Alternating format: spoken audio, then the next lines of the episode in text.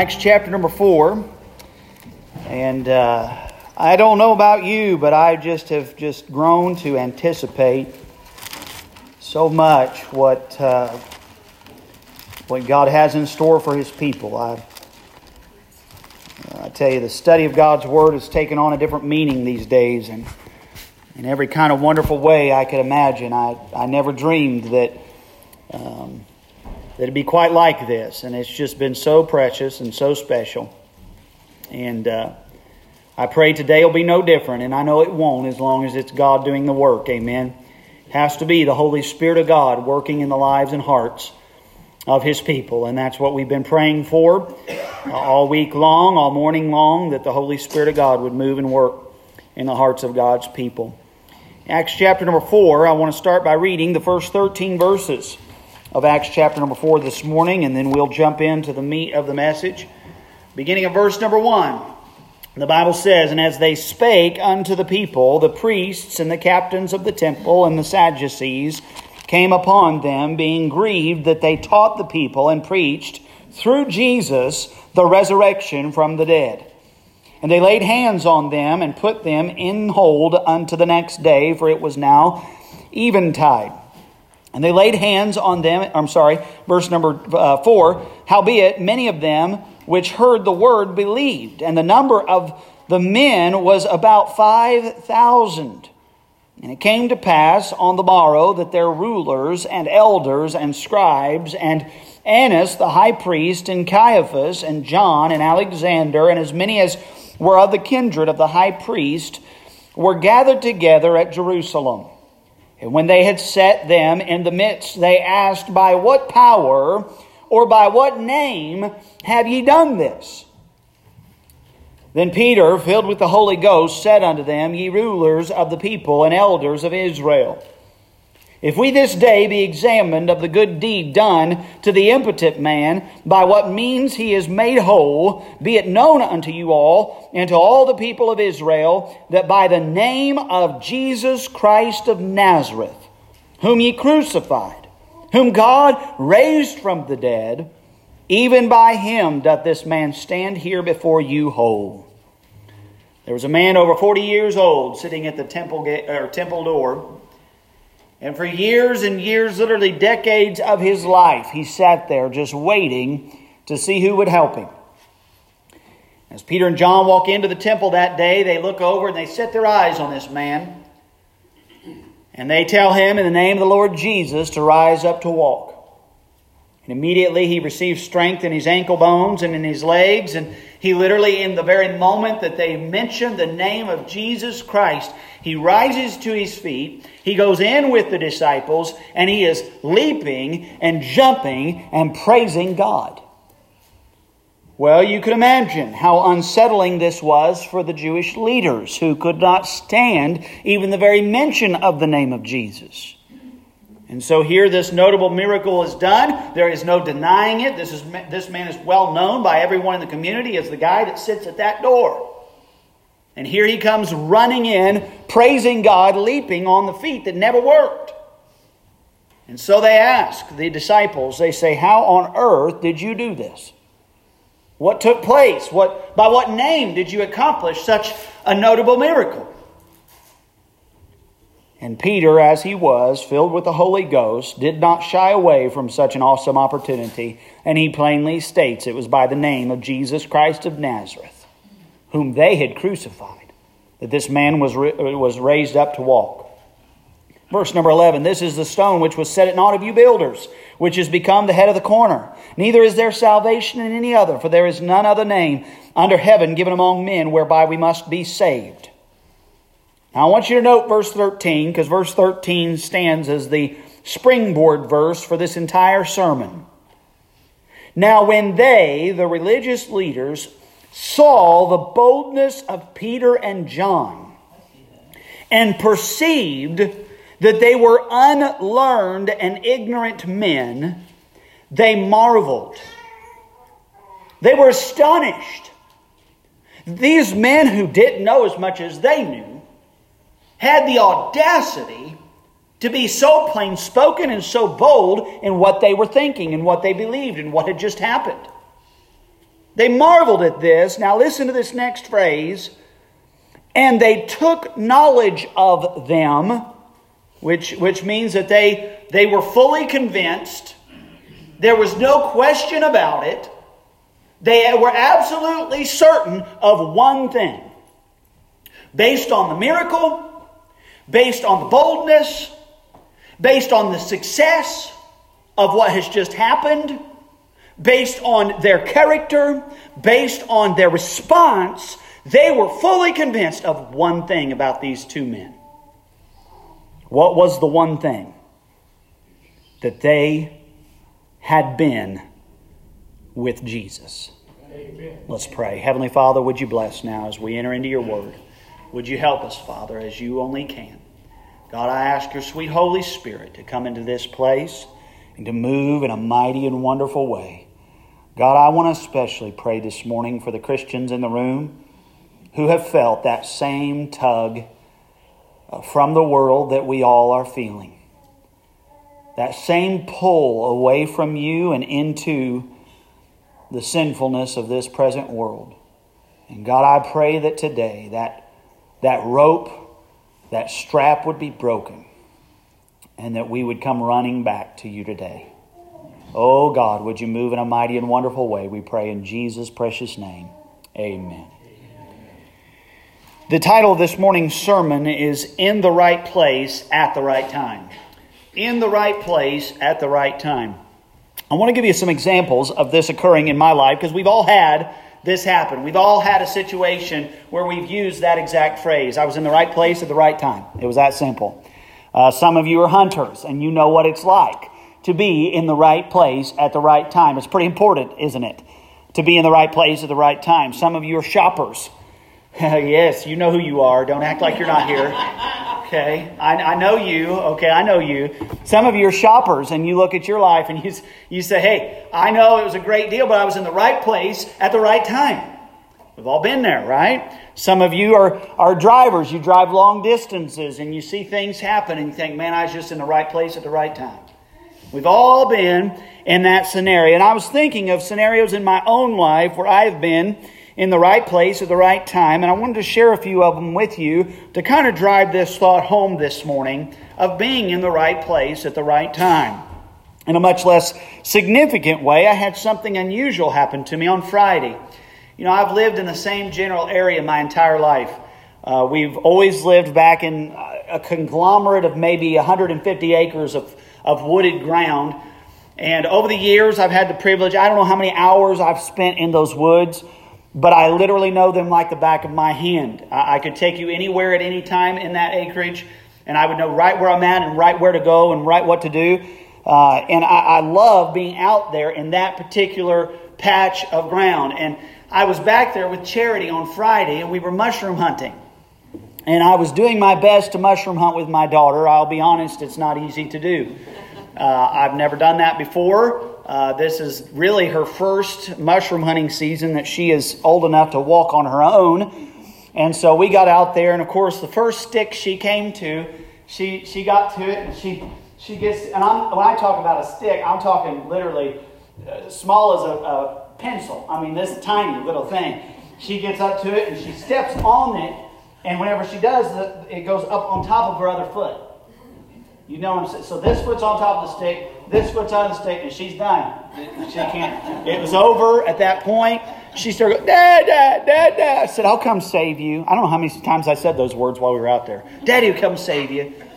Anyway, we weren't we were not 150 yards into our walk into the woods, and I had her about six feet behind me. And I'm walking along, and I hear a noise, and I look up, and 20 feet in front of me is a bobcat and it takes off running into the woods. And of course, my immediate reaction, I turn around and I grab her up. And I watch this thing run off. And I'm thinking, this is crazy. I've been out here all these years. I've never, ever, ever, ever seen a, a live bobcat in the woods like that. I've seen it on my game cameras and whatnot. I've never seen one in person. Come to find out, it's living about 200 yards from my back door on my new house. So we'll have to talk to the DNR about how we're going to fix that. But anyway, long story short, uh, I, I, see this bobcat and I, I, I immediately I called my wife to tell her about it. I said, "You're not going to believe what just happened." I told her to her. Well, that night we went to uh, her sister's house to eat some dinner, and while we were sitting at the table, I'm telling them the story. And of course, you know how it is. You say, "I saw a bobcat," and immediately it's, it's like, well, "Do you think you saw a bobcat, or how big was it?" I mean, I, what color was it? You know, they go into all the questions to confirm the story. Is it accurate or is it not? I said, no, no, no. I didn't think I saw a bobcat. I know I, I watched the bobcat run off. I know what I saw. And as we're sitting there talking about the bobcat, not five minutes goes by, and my cousin Jack jumps up from the table. He says, What was that? I said, What was what? He said, Out the back door. And of course, we're laughing because we're thinking, now we're going to think everything's a bobcat because we saw a bobcat. He said, No, no, no, look, look, look. And we all jumped out and we look out the back door, and that bobcat is walking through his backyard. we watched it for two whole minutes. Walked through the back, and had something dead hanging out of its mouth. You talk about being in the right place at the right time. I was so thankful that bobcat walked through his backyard. People thought I was going crazy. A little bit more significant way, I'll never forget. I was in the. It, it, I've told you before. Growing up, uh, my dad in his work had us traveling all over the world in my younger years. What a, a wonderful privilege and opportunity that was. And I'll never forget. We had gone to the country of Wales, and we were uh, staying at a bed and breakfast, and it was just like you see in the picture. Those rolling green hills, you know, uh, all through the country, and and I'll never forget at that bed and breakfast they had a locust grove that was kind of out the west side of that bed and breakfast. And as we were there one morning, I'll never forget, I was really struggling at that time in my life. I was about 15 years old, maybe 14 years old, and I, can remember I was really struggling with some things spiritually in my life. And I went down to that locust grove, and I just, it was early morning, it was like 6.30 in the morning, the sun was just beginning to rise. And I went out to that locust grove, and there was still a little bit of mist uh, down towards the ground, and the dew was still dripping off of everything. It was just absolutely gorgeous. The birds were singing. And I began to pray, and I said, God, I, I am so sorry that I am feeling the way that I'm feeling. And I was struggling with my faith. I was struggling with a lot of things at the time. And, and I can remember I said, God, if you would, could you just show me? Just show me that you're still with me, that you've not given up on me, because you should give up on me. But God, if you haven't, would you just show me? And literally, I'll never forget it. I, as, as sure as I was standing there, this sense came over me. And I turned around, and in that clear blue sky was the prettiest rainbow you ever saw in your entire life. And it was literally just centered right where I was standing, right between the locust grove branches. I'm looking up at this rainbow, and I was just, oh, it was such a precious moment. I'll never forget. You talk about being in the right place at the right time. And then, maybe in the most significant way, I'll never forget. Some of you have heard this story before. I was uh, down in Inagua, Bahamas, and I was working there uh, uh, with a missionary that had invited me to come. I was at the Harvest Conference uh, at Seedline one year, and there was a man by the name of John Rhodes that always was a part of that, and he was a very quiet spirited man, uh, unless he was talking about God, and then he was willing to tell you what he thought. And uh, I had set up a booth that year, and I was going in a different direction in terms of ministry. And I'll never forget that year in particular. Very few people even came up and, and looked at the booth that I had set up. And it was a bit discouraging to me after the second night, and nobody had really come up to talk to me. I'd stand back there at the end of the harvest conference service, and I would just wait to see who might come up and talk to me about what I had setting out there and what I was aiming to do. And Nobody'd come up and talk to me, but finally John Rhodes on the second day, he could see I was getting discouraged and he come up there and he just started talking to me and we we talked back and forth for a little while and he said, I tell you what, Seth, he said, I'm going to Inagua, Bahamas uh, at a certain time period. He said, Would you be willing to come? I said, I don't know, maybe. And that was the extent of the conversation. Uh, almost a full year later, I hadn't talked to him, hadn't seen him, hadn't been in contact with him at all. I got a, a, call from a random number on my cell phone, and I just flipped it open. I said, hello. And he said, I'm ready for you. I said, Who is this? no, serious. That's how it went. He said, I'm ready for you. I said, Okay, tell me who this is. He said, This is John Rhodes. I'm sitting there thinking, John Rhodes, John Rhodes, John Rhodes, John. John, I know who that is. I said, What do you mean you're ready? He said, I'm in Inagua. He said, I've got everything set up. The church is back to working order. He said, I'm ready for you to come. I was, I was 19, and my dad was not fond of this plan. Nevertheless, my dad, you, you just got to know the man. He's, he's a special guy. He, uh, we prayed about it for about 12 hours, and uh, my daddy said, You're going to go. And so we got everything lined up, and two weeks later, I was in Inagua, Bahamas. And I'll never forget, uh, it, it, there were a lot of things, extraordinary things. I'm not going to get into all of them. I could spend the whole, the whole day talking about what God did there. But there was one instance in particular that really speaks to this idea of being in the right place at the right time.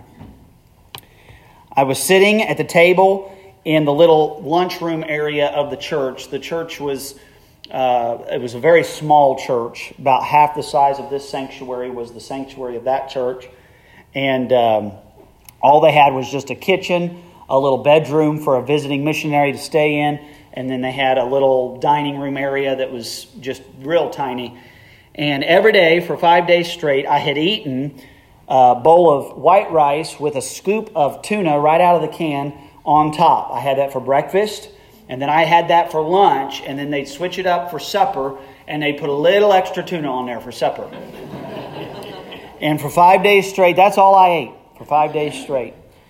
And had been praying about how God wanted to use me there, and there were some really neat things happening and really neat things going on. But it was it was late at night, about eleven o'clock. I was preaching three to five sermons a day while I was there, and I was studying for these. All, so I was studying and then preaching, studying and preaching. I was in the middle of studying for the next morning's message that I was going to preach over at Pigeon Park. And as I was studying that night, it was about 11 o'clock. I was just all by myself, nobody else there. And I hear a knock on the door of the church. And I look over, there's a young man standing there. And I'm thinking to myself, do I answer the door do I not? I walk over there and I opened the door. Said, Can I help you? And a tear began to run down his cheek. He said, Yeah, I need your help. I said, What's going on? And he started to cry. He said, I'm just so glad you were here. I said, What's happening? Come on in have a seat. And so he come in and sat down at the table. He, he just he kept saying, I'm so glad you're here. I'm so glad you're here. I'm so glad you're here. I said, What's what's going on? What's happening? And literally, I had my Bible open right here, just like this, and here he come walking in. I said, "What's going on?" He said, uh, "He's shaking." At this point, he's shaking just like this. He's crying. He's shaking. He said, "I was walking to the cliffs on the east side of the island, and I was going to jump off tonight." Of course, at that point, as a 19 year old boy, I was taken aback. I'd never been in this situation before. And he, again, he said, I'm just so glad you were here. I said, Well, why did you stop? And he said, Right before I came around the corner, I asked God, I told God what I was going to do. And I told him that if he didn't want me to, to stop me. And he said, I literally turned the corner. And as I turned the corner, I looked over at the church and I saw the light was on and I could see you sitting at the table with your Bible at the kitchen table at 11 o'clock at night. And so I turned in, and I knew it was God telling me to stop. That young man trusted Christ as his Savior that night. And by the time we left Inagua, he was 180 degrees a different person. It was an extraordinary thing. Talk about the importance of being in the right place at the right time. And it had nothing to do with me. I, I, just was just doing the next thing. You know, you just do the next thing. And that's all I was doing was the next thing. But in the middle of that next thing that I was trying to prepare for, trying to get ready for, here this suicidal young man walks into the building needing the Lord Jesus Christ more than anything else on earth. Amen. You know, we've all had moments like this in some way, shape, or form, where we were in the right place at the right time. And when you look at the lives of the disciples, one of the things that that you begin to realize and you begin to understand about the lives of these men is that they seem to always be at the right place at the right time. That's from an insider's perspective. An outsider looking into the lives of the disciples would say the exact opposite. It always looked like they were in the wrong place at the wrong time. Constantly getting beaten, thrown in jail, mocked. I mean, these guys, they couldn't figure this out. They get they literally get thrown into jail by the Jewish leaders. And the very next day, they get broken out of the jail by God Himself and they go back into the temple. You talk about the wrong place at the wrong time from an outsider looking in. In fact, look with me at Acts chapter number 5. Turn, you're right there, Acts chapter 5, in verse number 27. I want to read this account to you to kind of get what I'm trying to say here. How, how outsiders looking in would have looked at the lives of the disciples and said, those guys were always at the wrong place at the wrong time. But from God's perspective, they were exactly where they were supposed to be when they were supposed to be there. Amen. Acts chapter number 5, look at verse number 27. The Bible says, And when they had brought them, they set them before the council, and the high priest asked them, saying, Did not we straitly command you that ye should not teach in that name, in this name? He won't even say the name. And behold, ye have filled Jerusalem with your doctrine, and intend to bring this man's blood upon us. Then Peter and the other apostles answered and said, We ought to obey God rather than men. The God of our fathers raised up Jesus, whom ye slew and hanged on a tree. Him hath God exalted with his right hand to be a prince and a savior for to give repentance to Israel and forgiveness of sins. And we are his witnesses of these things. And so is also the Holy Ghost, whom God hath given to them that obey him. When they heard that, they were cut to the heart and took counsel to slay them. So the outsiders looking in said, Hey, we just told you not to do this anymore, and now you're standing in the temple preaching the very name that we told you not to say. Wrong place at the wrong time, in their opinion. And Peter responds, No, no, no, no, no. We are doing exactly what God told us to do, in spite of it being the opposite of what you told us to do. By the way, I believe he was insinuating something there. What he was basically saying is, you're telling us to do one thing, and God's telling us to do the opposite. What does that mean about you? I think that's technically what Peter's saying. That's what he's getting at. And they don't like what they have to say, and they get to the point where they're literally trying to find a way to kill them. Okay? Now, with that said, by the way, from man's perspective, from man's perspective, these men, these disciples, they went into the worst places, they preached to the wrong people, they said the wrong words, and they followed the wrong Messiah. From the outsider's perspective, looking at these men, that's what somebody would see. And the result was persecution and peril and prison and ultimately perishing. But from God's perspective, they went into the source of deception. That's where they were actually going by God's design.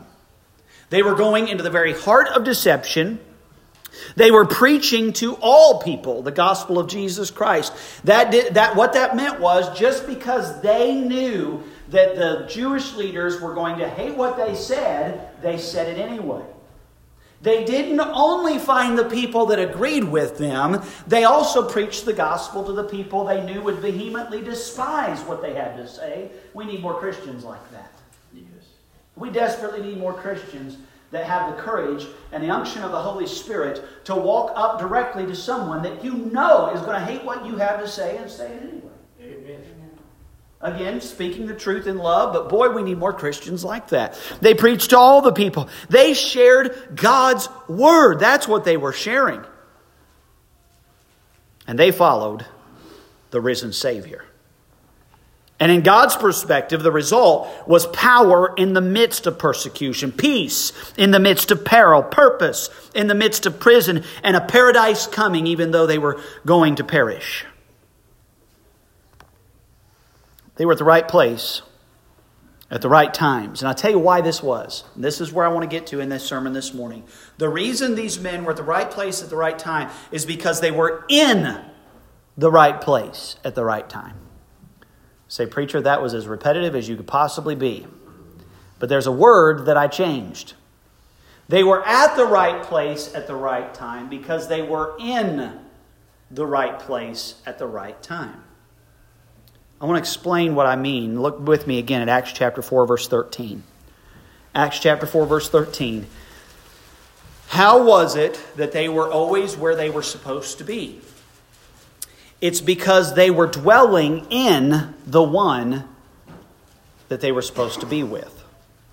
Look at verse 13. And now, when they saw the boldness of Peter and John and perceived that they were unlearned and ignorant men, they marveled and they took knowledge of them that they had been with Jesus.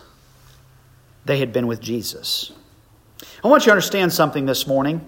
And if I can have you remember just one thing from this morning's sermon, this would be it. The secret to all success in the Christian life has always been the strength of one's bond to Christ.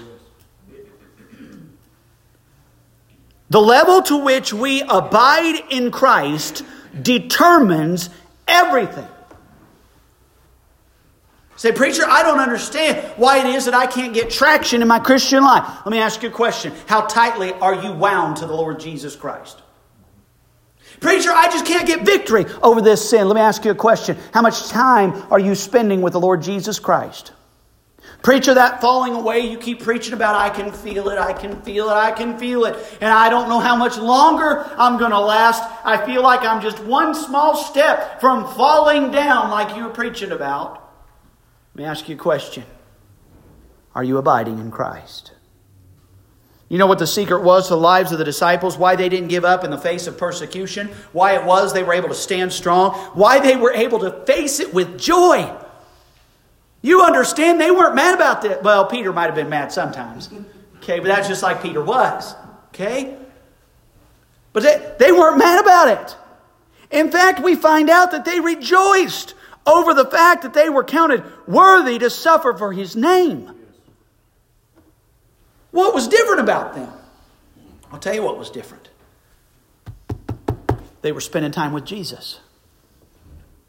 The Jewish leaders knew it. The other disciples knew it. Fellow Christians knew it. These men were spending time with God. That was the secret to everything that they were accomplishing for His name's sake. Turn with me to uh, John chapter 15. I want to show this truth to you in Jesus' own words that the secret to everything in the Christian life is how well we bind ourselves, how well we graft ourselves to the Lord Jesus Christ. Look at John chapter, I said John chapter 5. I think I said that. John chapter 15 is what I meant to say. If I said John 5, I apologize. John chapter 15, and look at verse number 4. We'll read down through verse number 8. Jesus, in his own words, this is what he said. He said, Abide in me, and I in you, as the branch cannot bear fruit of itself, except it abide in the vine. No more can ye except ye abide in me. I am the vine, ye are the branches. He that abideth in me, and I in him, the same bringeth forth much fruit, for without me ye can do nothing. Tell you what, that verse hits home for me lately. I shared with our group on Wednesday night, and I mean what I'm saying. That apart from the Holy Spirit of God opening up the Word of God, I literally have nothing. I've got nothing. I mean, I wish I could tell you that I've got this vast treasure trove of, of, of sermons that I could pull from, but I, I, I don't have nothing. I don't have anything other than God and His Word to give to His people. And while on one hand that is a very uh, uh, heavy, weighty, stressful thing to consider, on the other hand, it's quite glorious. Yes. It's liberating. It's freeing to know that the success of this ministry is not based on the preacher that stands behind this sacred desk. It is based upon the God who is controlling and guiding this ministry. Amen. It all hinges on one person, and it's not the preacher, it's our Heavenly Father, it's the Lord Jesus Christ. Look at verse 6 If a man abide not in me, he is cast forth as a branch and is withered. And men gather them and cast them into the fire, and they are burned. If ye abide in me, and my words abide in you, ye shall ask what ye will, and it shall be done unto you.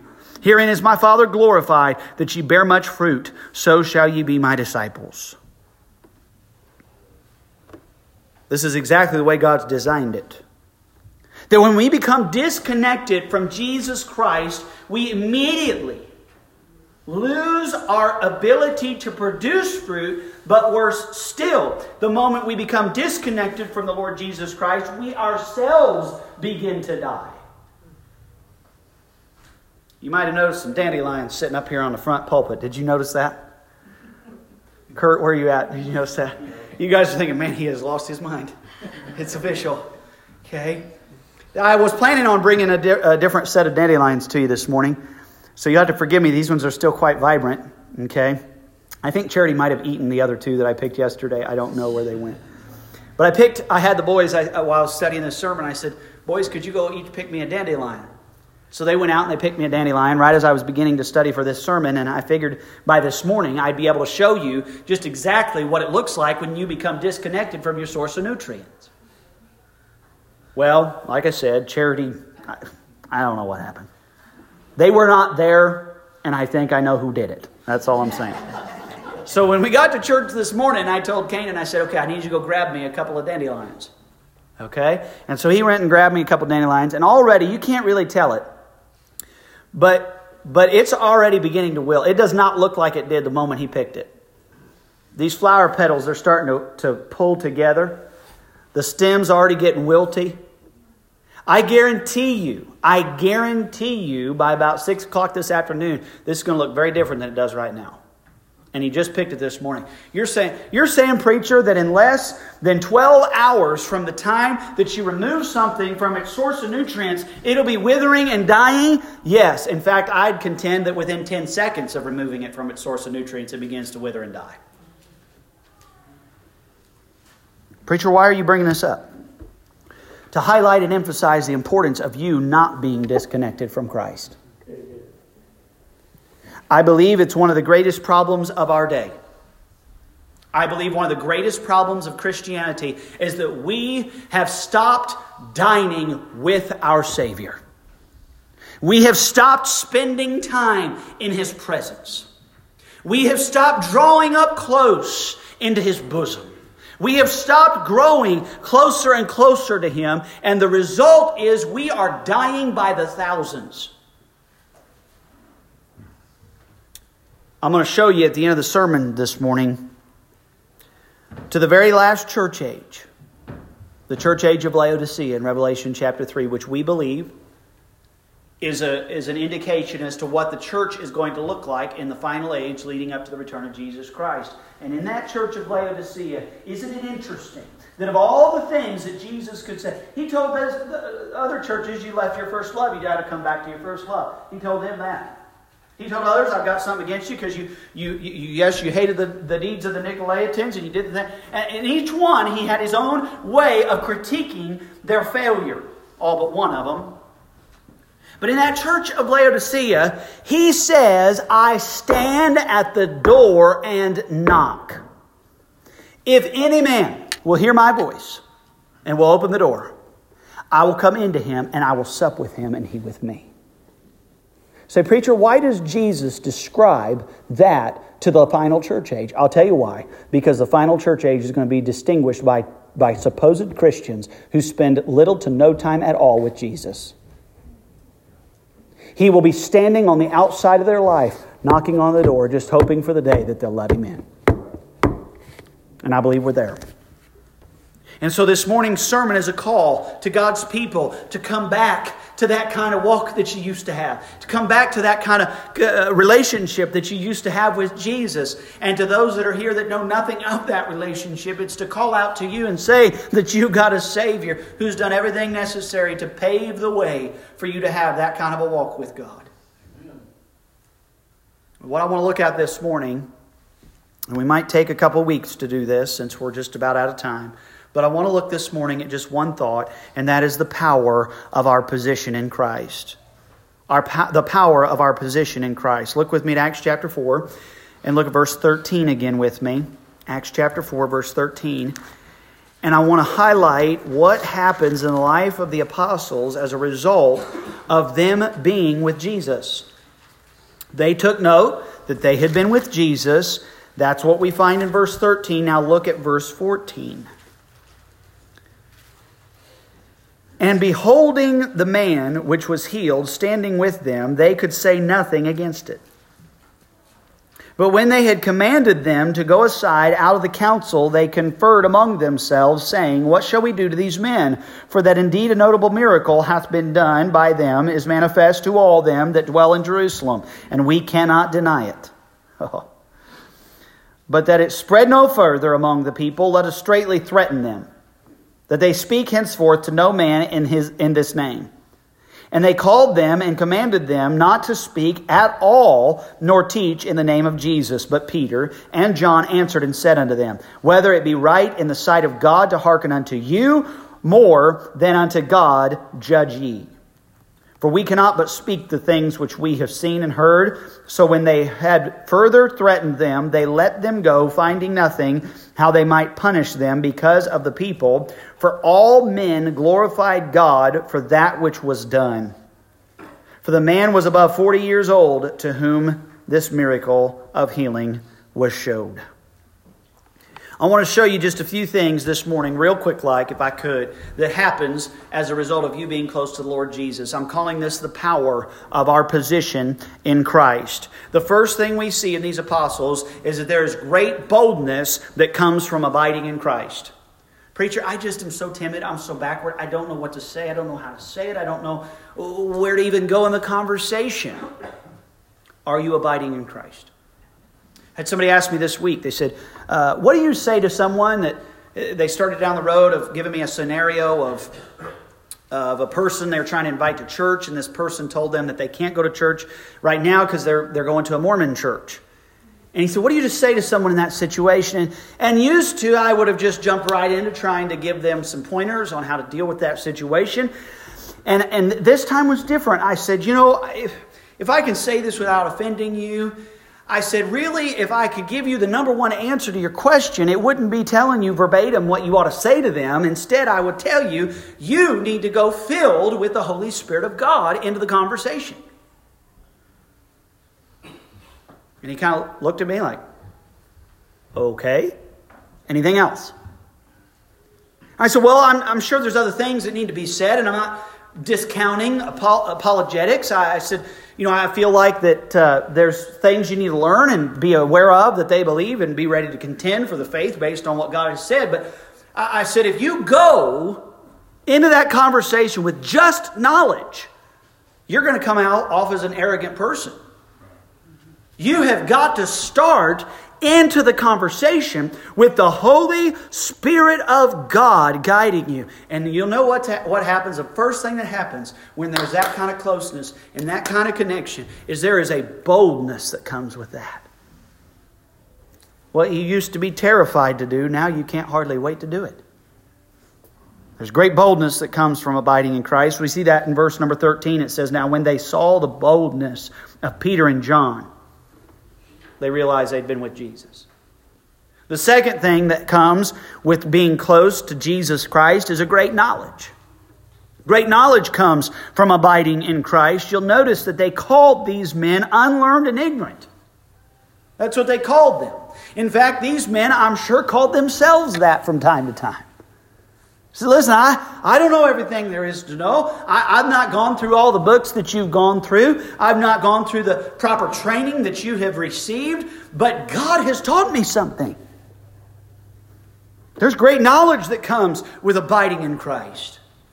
Say, preacher, I don't know all there is to know, and you know we'll never know all there is to know. If that's your goal, you need to stop making that your goal because none of us will ever know everything. God designed it that way.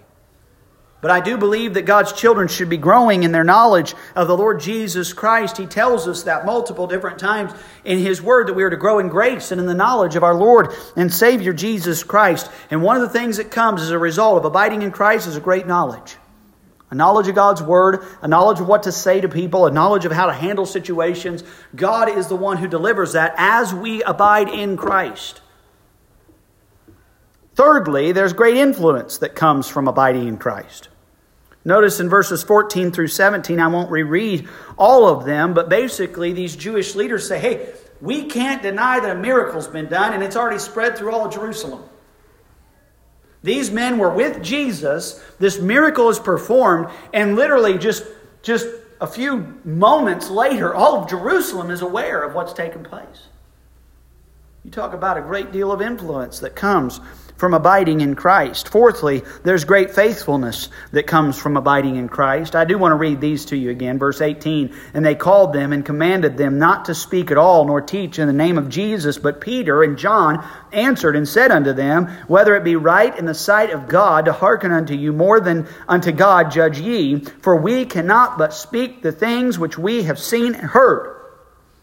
Boy, isn't that different than what most Christians are like these days. The moment that some government official tells us you better not talk about Jesus no more, we say, Oh, I, I am so sorry. I am so sorry. That's the typical Christian response. Can I tell you what we need right now? We need Christians who, just like Peter, filled with the Holy Ghost, will look directly into the eyes of that lost soul and say, You know, I understand what you're saying. I understand why you're saying it. But whether I obey you or whether I obey God, I'm going to let you judge what's better. I cannot help but to obey God and do what He's called me to do. And it may upset you and you may not be comfortable with it, but I have to do it because it's what God has told me to do. And I'm not going to go against what God told me to do in order to do what you tell me to do. With all due respect. We need more Christians like that. These men remained faithful in spite of the persecution, in spite of ultimately giving their lives for the faith of the Lord Jesus Christ. They never gave up. You say, Preacher, what was their secret? How did they, how did they get all the way to the end? I mean, they lived at the most, one of the most volatile times in history to be a Christian. How did they make it to the end without giving up? Their wives were threatened. The lives of their children were threatened. Their own lives were taken from them. How did they endure? What was the secret to their faithfulness? I'll tell you what it was they were with Jesus. That was the secret to everything. Abiding in Christ was the secret to everything. Finally, we see in this passage that there is great glory that comes from abiding in Christ. Look at verse 21 with me, and we'll be done. So, when they had further threatened them, they let them go, finding nothing how they might punish them because of the people. For all men glorified God for that which was done. There was great glory that came from abiding in Christ. This miracle that they performed was performed at God's direction. They were able to perceive God's direction because they were with God. They were spending time with God. We see this over and over and over again in the book of Acts. And one of the things, as we've been studying the book of Acts on Wednesday nights in our Wednesday night Bible study, which I would encourage you to try to come to if you get a chance, we've been studying through this book of Acts. And one of the things that's been abundantly clear to me is that the power of God always fell when they were quiet and alone and, and, and seeking out the presence of God. The power of God would fall when other things, but it began, revival began, and the power of God began when they were alone, shut up in an upper room, praying together, no one else watching, not looking to post it anywhere so that anybody knew what was going on. They were just meeting alone with God, and then they went out and the day of Pentecost happened. It's a secret to everything. Say, preacher, why is that the secret?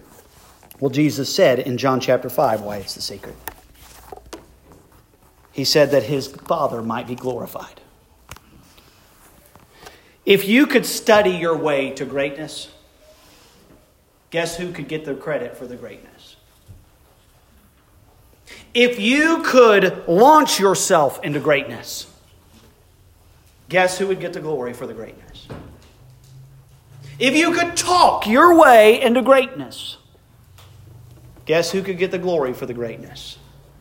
But if all you can do is bow in humility to the one who is the greatest, and then trust His hand upon your life to guide you and direct you and empower you and embolden you and give you the knowledge that you need to be an influence, to give you the faithfulness that you need to get to the end, to bring Him honor and glory all the days of your life. If all of it is, is, is if the secret to all of it is abiding in Christ, then guess who gets the glory? The Lord Jesus does.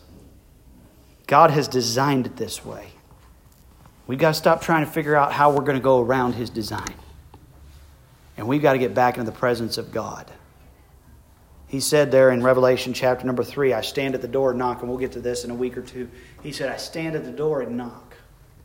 If any man hears my voice and opens the door, I will come into him. And I'll sup with him and he with me. And you know what he awards? Listen to this. You know what reward he gives to the child of God who chooses in the final church age to have an intimate fellowship with the Lord Jesus. You know what he promises them? He says, I'm going to let you sit with me in my Father's throne. I don't pretend to know what that means. But you read it, you check it, and you'll see. And what he's promising is, is closeness a level of closeness that no one else will enjoy. I'm telling you, Christian, if, if we can get a hold of this, if we can get a hold of this, if we can if we can get ourselves to a place where we submit our hearts to having that kind of a walk with God, that kind of a relationship with the Lord Jesus Christ, not only will you reap the supernatural benefits on this side of heaven, but I'm telling you there is something special awaiting those Christians in the church age of Laodicea who will have a close and intimate relationship with the Lord Jesus Christ. I, again, I don't understand, but that's what he said. And I hope today, if you don't know Christ as your Savior, and I'm describing this to you, I want you to understand you're missing out on life. You may think that you're living your best life now, but if this is the best life we're going to get, that doesn't speak well to our eternity, does it? My best life is yet to come, but I'll tell you, there's nothing like living in the Lord Jesus Christ. He is the right place and this is the right time.